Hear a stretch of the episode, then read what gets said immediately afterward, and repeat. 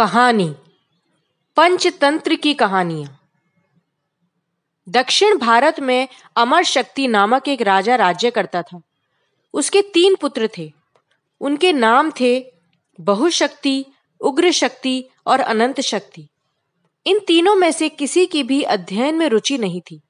ये तीनों ही महामूर्ख, नटखट और उपद्रवी थे। अपने पुत्रों के इन अवगुणों के कारण राजा बहुत चिंतित रहते थे। एक दिन राजा ने भरे दरबार में अपनी चिंता प्रकट की और इसका समाधान बताने को कहा। वहाँ बैठे एक विद्वान विष्णु शर्मा ने कहा, महाराज, आप इन तीनों पुत्रों को मुझे सौंप दीजिए।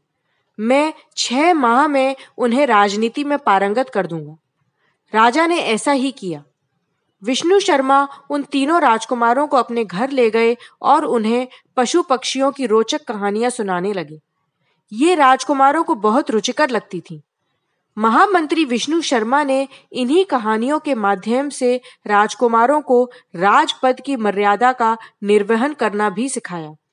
फलतः वे राजकुमार छह माह में ही राजनीति के प्रकांड विद्वान हो गए। तत्पश्चात महामंत्री विष्णु शर्मा ने उन्हें राजा अमर शक्ति को सौंप दिया। विष्णु शर्मा की यही कहानियाँ पंचतंत्र की कहानियों के नाम से प्रसिद्ध हो गईं। अखंड ज्योति नवंबर 2021